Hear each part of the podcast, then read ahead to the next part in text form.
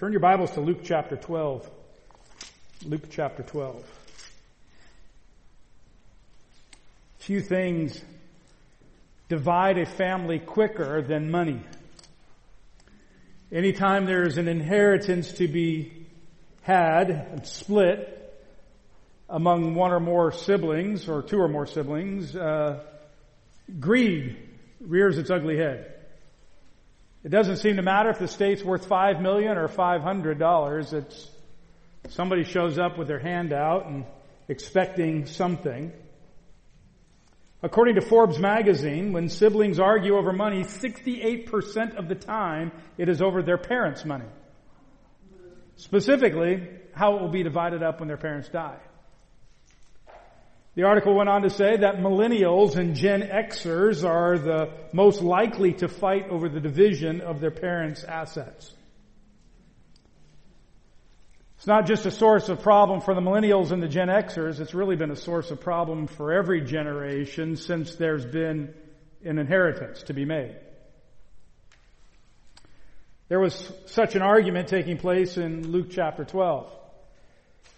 I guess this guy would be involved in the Gen Ayers, or the first millennials.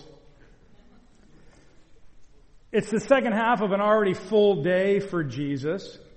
He started out that morning by casting a demon out of a demon possessed man who was mute, and when he cast that demon out, the man was able to speak. Many people praised God for what had happened. Others, like the scribes and the Pharisees, were saying he can only cast out demons because he's powered by Satan. Jesus responded to their blasphemous accusations and revealed the foolishness of their claims, the hypocrisy of their claims. It would make no sense for Satan to fight against Satan. And besides, if their sons or their others in that generation were casting out demons, how were they doing it? Why would it be any different for Jesus? Jesus then chastised the crowd, most of whom were there just to see the tricks. They were not really interested so much in what Jesus was saying as they were in what Jesus might do, what he might perform, what uh, miracles he might display so they could ooh and ah as if they were going to a David Copperfield show and looking at the tricks and say, do another one. He made it clear that even the Gentiles, like those in Nineveh, had far less signs than that current generation had, yet they repented in sackcloth and ashes. And they, they believed, these Gentiles believed. How much more should that generation of Jews who had the entire truth of the Old Testament canon and were watching and listening to Jesus live, how much more should they believe? Left them without excuse. After that morning, Jesus was invited to lunch, a nice relaxing lunch at a Pharisee's house. And the first thing that happened is Jesus bypassed the, the bowl that was used to purify hands. And the Pharisee began to think in his heart, why does this man not purify his hands? He just goes right to the table. He's going to pollute everything. Jesus would turn the tables again on the Pharisees and and speak about the hypocrisy of the Pharisees, saying, you clean up the outside of the cup, but inside you're just full of wickedness and robbery. You look really nice outwardly, but inside you're dead, you're wicked, you're deadly. He exposed their pride and their hypocrisy, the fact that they would tithe every herb in their garden. They would go off and pick a a tenth of the leaves off the herbs and pick a tenth of the seeds out of their garden and they would give those as a tithe, but they neglected more important things like mercy on other people and loving God. Chastise them for their desire to be noticed and respected by the average person. They would broaden the phylacteries, these pouches on their forehead or their arm that was used to contain scripture so they would stand out and people would see them and ooh and ah and one wish they could be as spiritual as those Pharisees were. And he told them they're, they're nothing more than concealed tombs. They're unclean, they're polluted, and they pollute everybody who comes near them because the people don't even know they're coming near a dead body. Scribes, lawyers that were at the lunch were a little insulted So Jesus made sure they were thoroughly insulted. And he exposed the fact that they impose laws on other people that they themselves have no intention on fulfilling. It was much like, uh, you know, when I was growing up and my dad would, would, uh, say, tell me to do something and, and I would say, but you don't do that. And he, and he would always respond, do as I say, not as I do. That's what the scribes are doing. Do as I say, not as I do. Don't follow my example, follow my words. He pointed out their hypocrisy in claiming to be more righteous than their ancestors who killed the prophets, but they themselves say, we honored the prophets. We built fancy tombs for them to show our respect for the prophets. If we had lived in the Old Testament era, we would have listened to the prophets, yet one that's greater than all the prophets was in their midst and they wanted to kill him. Finally, he pointed out their faulty interpretation of the law and the barriers that they put between God and man, these man-made barriers that were so intense that they would keep anybody from actual salvation. Jesus basically said, you lost the keys to the door of salvation and you won't go in, nor will anybody that follows you.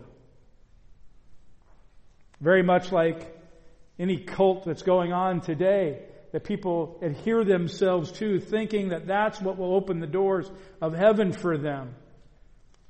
And not only do they not go in, nobody that listens to those cults will go in.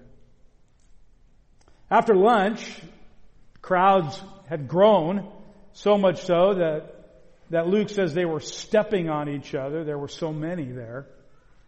And Jesus sits down with his disciples as the crowd is eavesdropping and he begins to pour into his disciples knowing that we are now entering this new phase of hostility towards Jesus and his followers. There already, there's always been hostility, even from the very beginning, but now it's just ratcheted up and it's going to, it's going to climax at the cross of the murder of Jesus. And Jesus knows what world they're going to grow up in and he knows the world that they're going to minister in and they're going to, they're going to be killed. Most of them would be killed for the faith. So he begins to warn them. And he begins with warning them the, the hypocrisy of the Pharisee. Not to be fooled by this hypocrisy, this, this portraying something before men and really being something else inside. He warns them not to fear men, but to fear God. Knowing that men are going to be angry, and men are going to hate them, and men are going to bring them before the courts, and men are going to abuse them, and men are going to kill them. Jesus says still, don't be afraid of what men can do to you. Rather fear God. He went on to say, don't allow the fear of man to keep you from proclaiming Christ. Hey, we can relate to that, can't we? That fear of proclaiming Christ. But what will somebody say? What will they think? What will they do? And then he says, when you're called before the courts, don't worry, just trust the Holy Spirit. Don't fear the men, trust the Spirit. At that point in the conversation, as the crowd is listening to what Jesus is saying, someone from the crowd yells out a request to Jesus. He can't wait till Jesus is done. He's there's a lull in the conversation apparently, so he wants to make his voice heard. And the interruption of this man that starts in verse 13 changes the direction that Jesus, the focus of Jesus at that moment, responds to the man, and certainly not in the way that the man had hoped. And Jesus will address the greedy family member and follow it up with a parable of the rich fool. So we start with the greedy family. And the man's appeal in verse 13, someone in the crowd said to him, Teacher, tell my brother to divide the family inheritance with me. The man's appeal is, help me get more. Jesus, I want you to help me get more. The man's not asking Jesus here to interpret the laws of inheritance. What he wanted was Jesus to simply tell his most likely older brother here to make the inheritance more equitable or even. But Jesus knows the man's heart, just as he knew the Pharisee's heart and the scribe's heart. And he turns the subject to greed. The love of money has always been a significant problem. Money itself's not the problem. Money is neither moral nor immoral. But it's the heart of people in connection to that money that makes it a problem and makes it an idol. So many people that we know, and maybe people in this room that worship money. And that becomes the end all of their life. That's their goal in life is to make sure they have so much money. For many, like the Pharisees, money was a sign of God's blessing or what they claimed to be a sign of God's blessing. The Sadducees were in the same boat. The Sadducees didn't believe in a, a, life after death, so the Sadducees believed whatever you got in this life was God's stamp of approval on your life. So if you're wealthy, that meant you lived a good life, and if you're poor, that meant you lived a bad life. And the Pharisees were kind of in that same condition. If they could increase their wealth, that was God's stamp of approval on their life. I, we knew of a a church in Palm Springs. It was the largest church in the valley. Several thousand people attended this church, but there were some significant issues that were going on under the surface. And a friend of mine who had asked, who had been an elder at that church, who was now attending my church, had written a letter to the pastor voicing his concerns. And I saw the, the response from the pastor. He, my friend showed me the letter and it was, how can you say that there's something wrong here? Look at how much money the church is bringing in.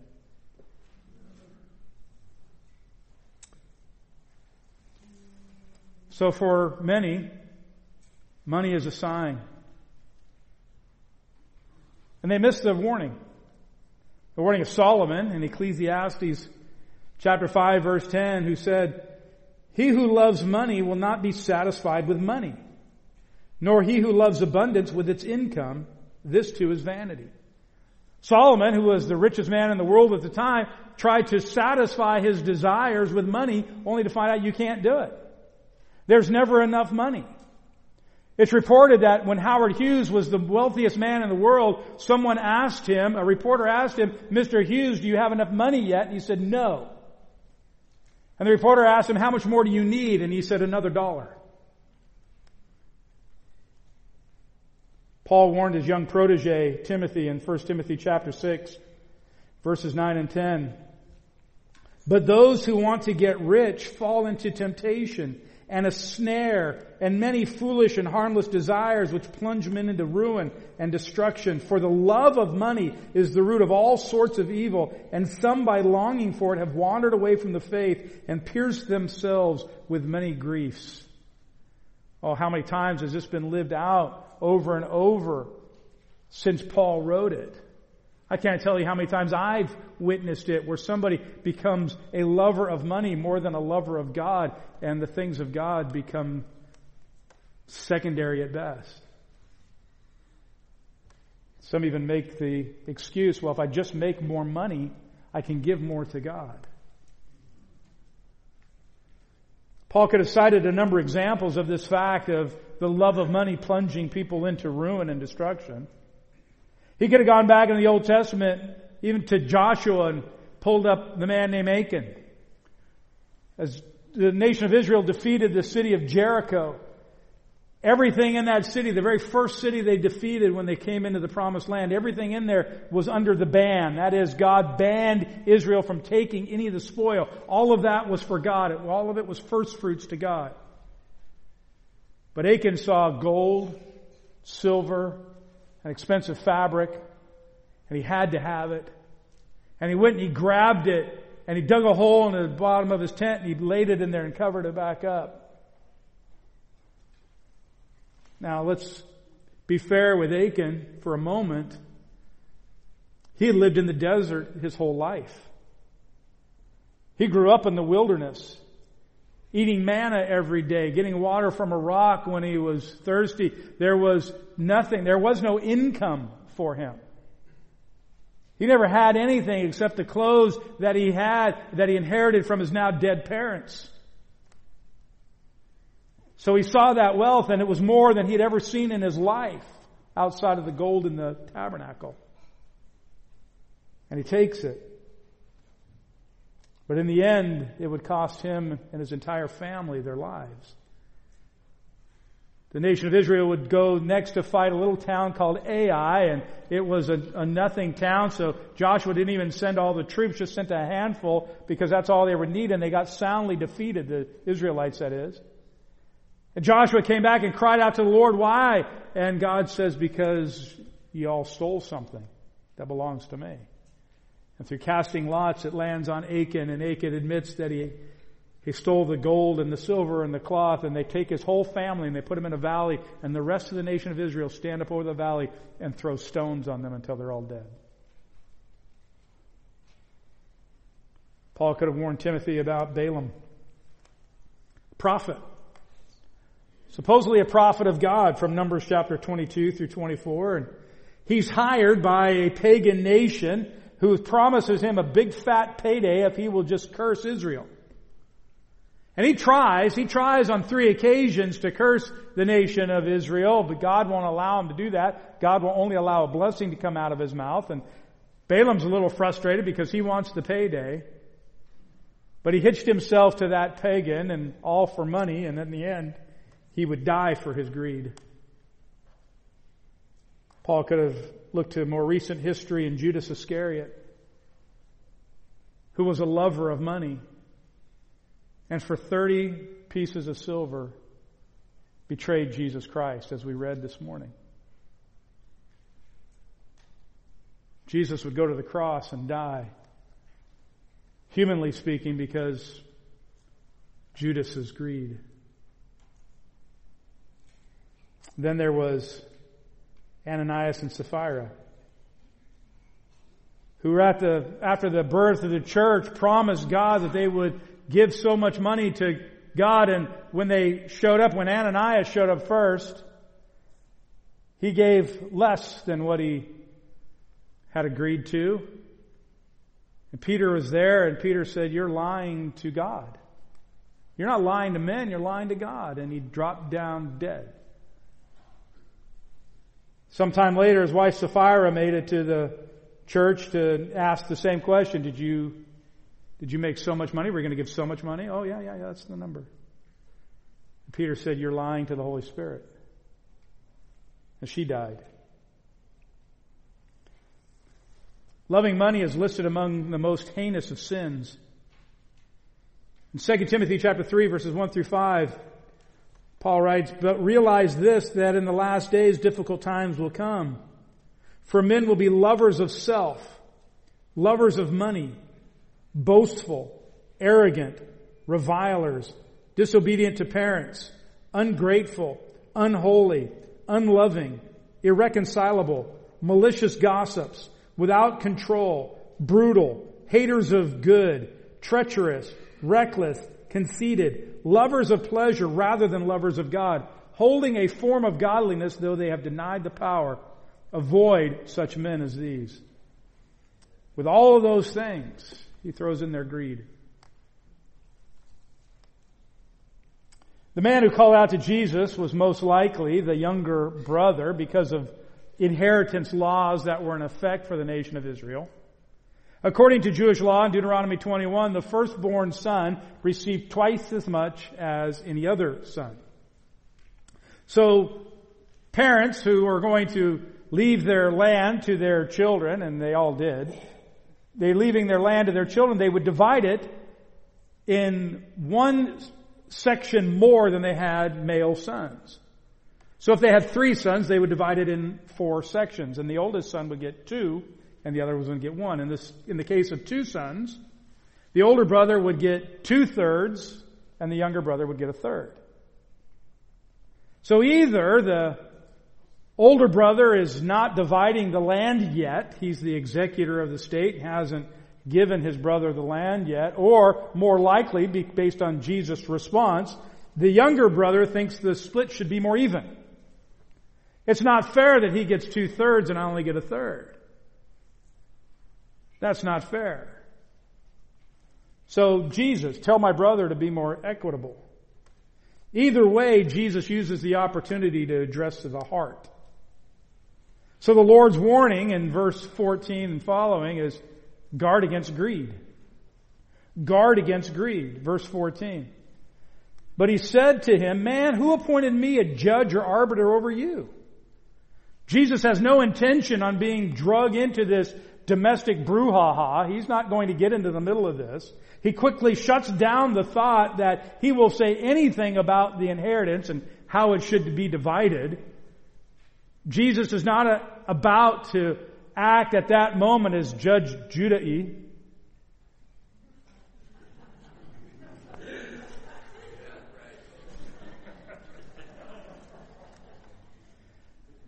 He's not going to arbitrate between greedy D and greedy dumb. That's all. That's a job for the scribes. In fact, the people that Jesus or had just accused at lunch, that's their job, is to arbitrate between those things. Jesus came to seek and to save the lost. He didn't come to arbitrate between inheritance outcomes. The day is coming that both of those brothers would stand before Jesus as judge. But on that day, he's going to be judging their hearts, not their portfolios. He's going to be judging whether or not they belong to him, which is far more important than anything they could own on earth. For that reason, Jesus addresses their heart, his heart. The ultimate issue is not equality. Even if the split was unequitable, even if it was unrighteous, that's not the point. The greater issue was the condition of the man's heart as was manifested by his greed. First half of verse 15 says, Then he said to them, Jesus now speaking to the whole crowd, Beware and be on your guard against every form of greed.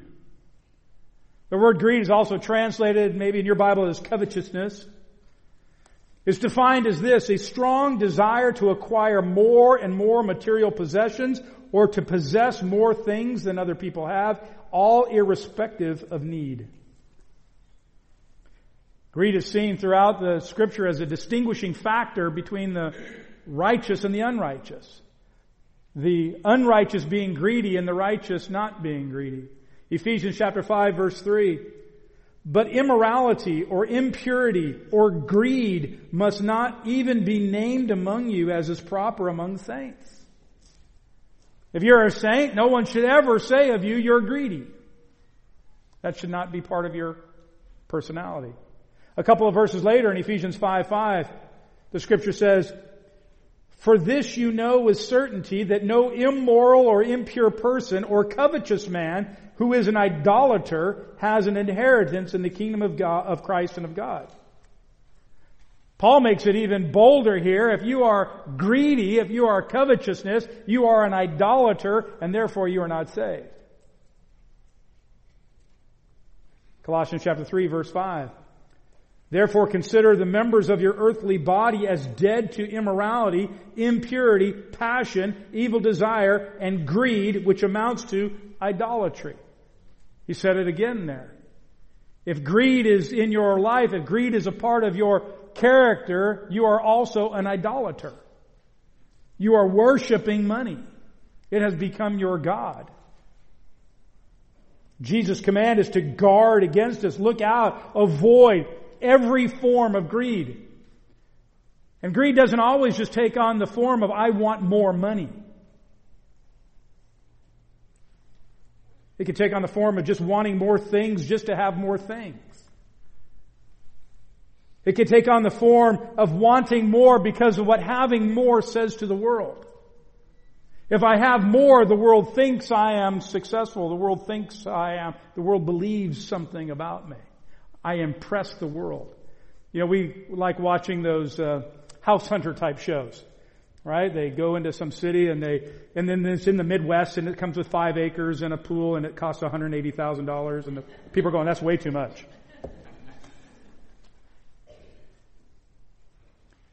And every once in a while you'll see a couple who when they're looking for the house, they say, I want a house that says wow when people walk in. I want people to be wowed when they see my house. That's part of the greed that Jesus is speaking of. I want to impress the world. Greed can take on the form of holding so tightly to what you have because of the fear that somebody might take it away. I have to hold on to everything and I have to guard it carefully and I can't let anybody use any of it or, or lend it out because I have to hold on to it. Greed takes on the form of unwilling to be generous. You will probably never err by being too generous.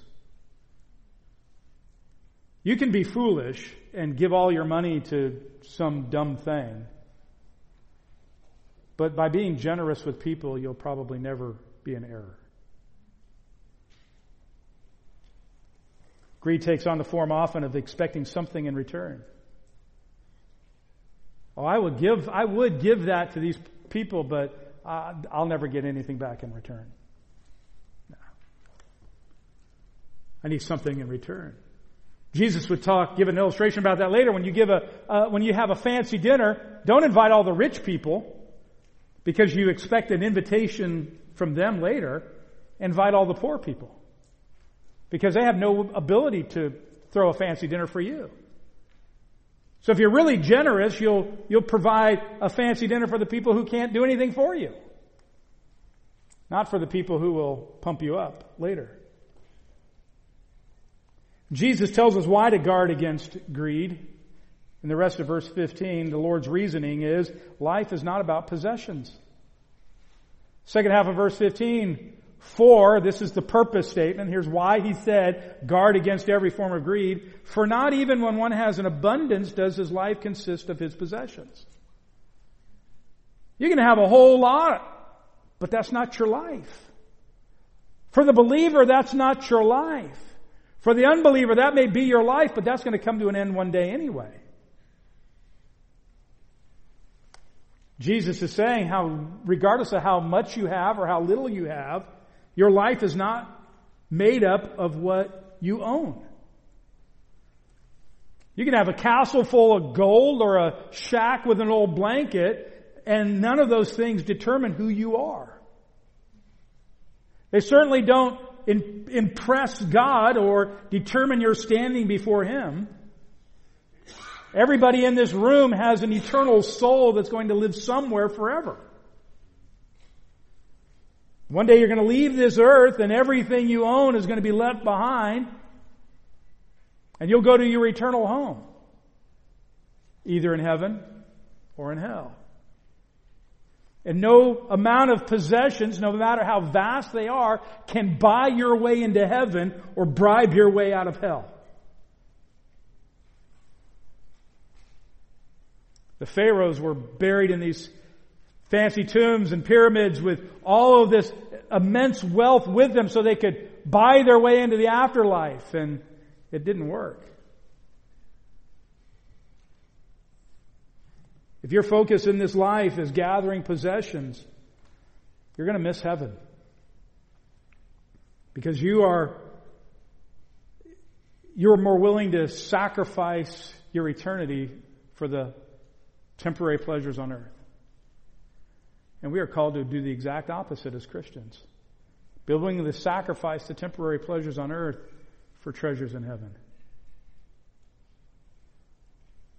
The life that God promises, this joy unspeakable, this peace that surpasses understanding, the hope of glory in the presence of God does not come from owning earthly possessions.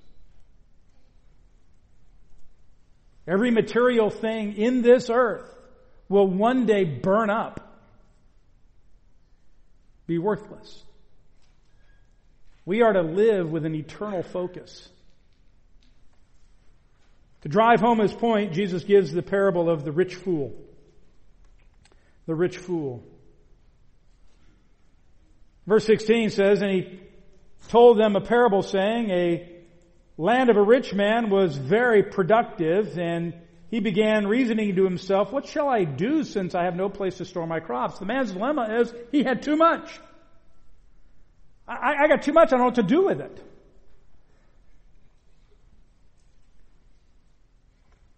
I, I, I've got this, this great crop this year. So much so that I don't have enough room in my barns to store it all. He worked hard as farmers do. He plowed his field. He removed the rocks. He removed the weeds. He dug the furrows. He planted the seeds. He waited for God to bring the water and the sun and germinate the seeds. He didn't steal the land. He didn't embezzle the land. He didn't cheat somebody out of the land. He's not cheating labor and not paying them for their work. He's an honest, hard-working farmer. God graciously brought just the right amount of rain and just the right amount of sunshine and caused the seeds to germinate and produce an abundant crop. He has a bumper crop. He's a successful farmer. But now he's got an unexpected problem. What am I going to do with the excess? All this that I wasn't expecting, what am I going to do with it? His barns are packed to the rafters, there's no more room. So the man's answer? I'll build bigger barns, I'll store more. Verse 18, 19. Then he said, This is what I will do. I will tear down my barns and build larger ones, and there I will store all my grain and my goods. And I will say to my soul, soul, you have many good, uh, good, you have many goods laid up for many years. Come, take your ease, eat, drink, and be merry. Now, as a businessman, he does the wise thing. As a businessman, he says, I don't have enough room to expand. I don't have enough room to store all this stuff. So I'm going to build bigger barns. He had a couple of other options. He could have flooded the market, driven the price down, affected everybody, including himself. He could have left it in the field to rot and then just plowed it in the next year. But he says, I'm going to build barns. I'm going to build larger ones. He plans to store up as much as possible and take it easy. I'm going to say to my soul, soul, you've worked hard. You've invested well, you've saved well, you have many goods laid up that'll, that'll take you through many years, the rest of your life. You can now retire. You can take it easy. You can sit back and relax. sounds like the retirement that we all want. It sounds like the retirement that the man deserved for all of his hard work. We might expect him to be an example of what happens when you work, work really hard. But that's not what happens. We see next the man's surprise. His soul has been required. Verse 20. But God said to him, You fool. This very night your soul will be required of you, and now who will own what you have prepared? Why does God call him a fool? I mean, he worked hard. God blessed the crop. It came in abundantly and he's just trying to make sure he does something with it. Why is he a fool? Well, he's a fool because everything he worked for was for himself. In this parable, you see the farmer use I six times and my five times. My crops, my barns, my grain, my goods, my soul. This man never considers God in the equation.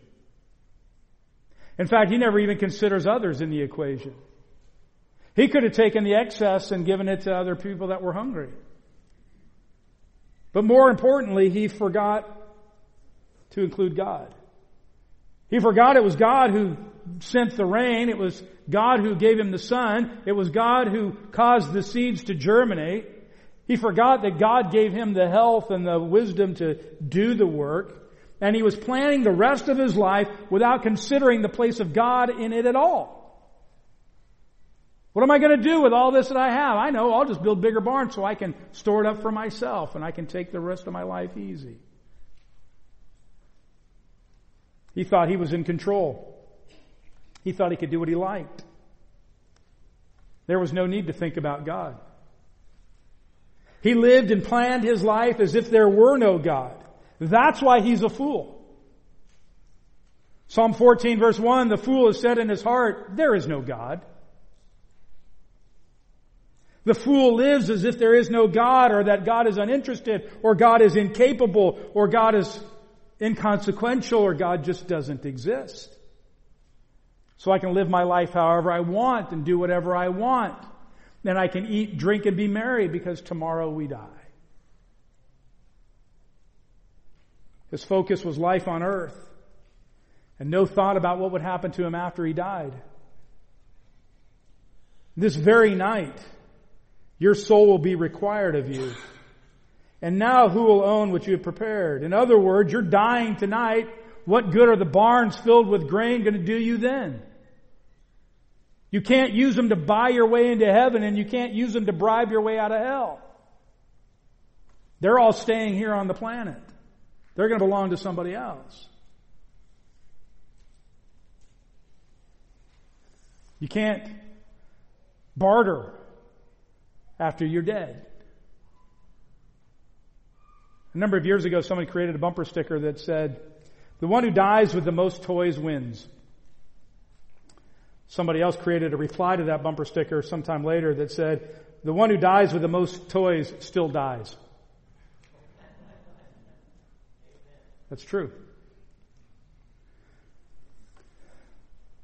The point of the parable is found in verse 21. We must be rich toward God. We must be rich toward God. Jesus says, so is the man who stores up treasures for himself and is not rich toward God. There is nothing wrong with being wealthy. God blessed specific men in the Bible with extreme wealth. Abraham was extremely wealthy. His sons would then be very wealthy. Jacob was extremely wealthy. David was wealthy. Solomon, the wealthiest man in the world at the time.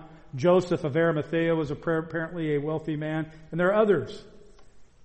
There's nothing wrong with wealth. There's nothing wrong with saving. There's nothing wrong with planning your retirement. In fact, I did read a commentary this week that said the point of this parable is you should never retire.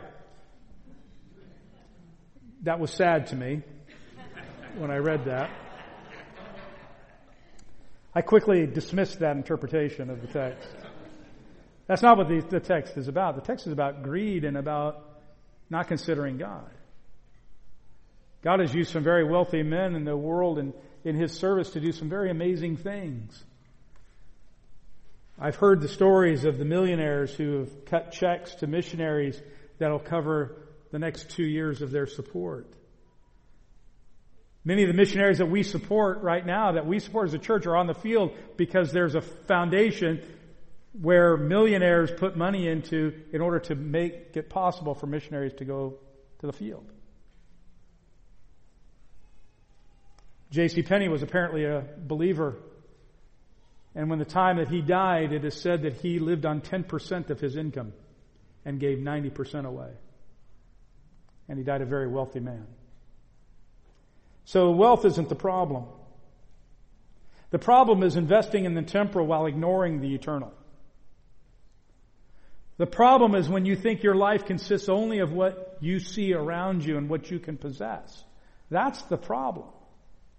The problem is not living with eternity in mind. The problem is not living when saying, what does God want me to do? What is God's plan for me? The problem is living as if God doesn't exist or He plays no part in the business aspect of your life. That you relegate God to a, a couple of hours on a Sunday morning and maybe a midweek. We are to relegate every hour of our life to God. In everything, he is to have the preeminence. You know, the Bible even commends planning ahead. Solomon said, consider the ant. He stores up food for the wintertime. He plans. That's wise. But don't plan your life without God. Our first priority is God, not an afterthought. And so many Christians seem to want not to follow God, but God to follow them. God, here's what I'm doing. I hope you'll bless what I'm doing. God, here's all the plans that I've made. Come along and make them successful. Instead of starting with God, what is it that you want me to do? What would you have me do? James chapter 4 verses 13 through 17, James says, Come now you who say, Today or tomorrow we'll go into such and such a city, we'll spend a year there, engage in business, make a profit. Yeah, you don't know what your life will be like tomorrow. You're just a vapor that appears for a little time and then vanishes away. Instead, you ought to say, if the Lord wills, we will go and live and do this or that. But as it is, you boast in your arrogance. All such boasting is evil. Therefore, for the one who knows to do right, the right thing to do and does not do it, to him it is sin. In other words, James is saying, Christian, don't make plans without asking God first. Similar to what Jesus prayed in the garden, is it not? Father, not my will, but your be done. If it's possible, let this cup pass from me. Nevertheless, not my will, but your will be done. Do you find yourself making plans to the exclusion of God? Hoping that God will just bless those plans, whatever they are? Do you find yourself being more concerned with your earthly investments than your eternal investments? I wonder what would happen if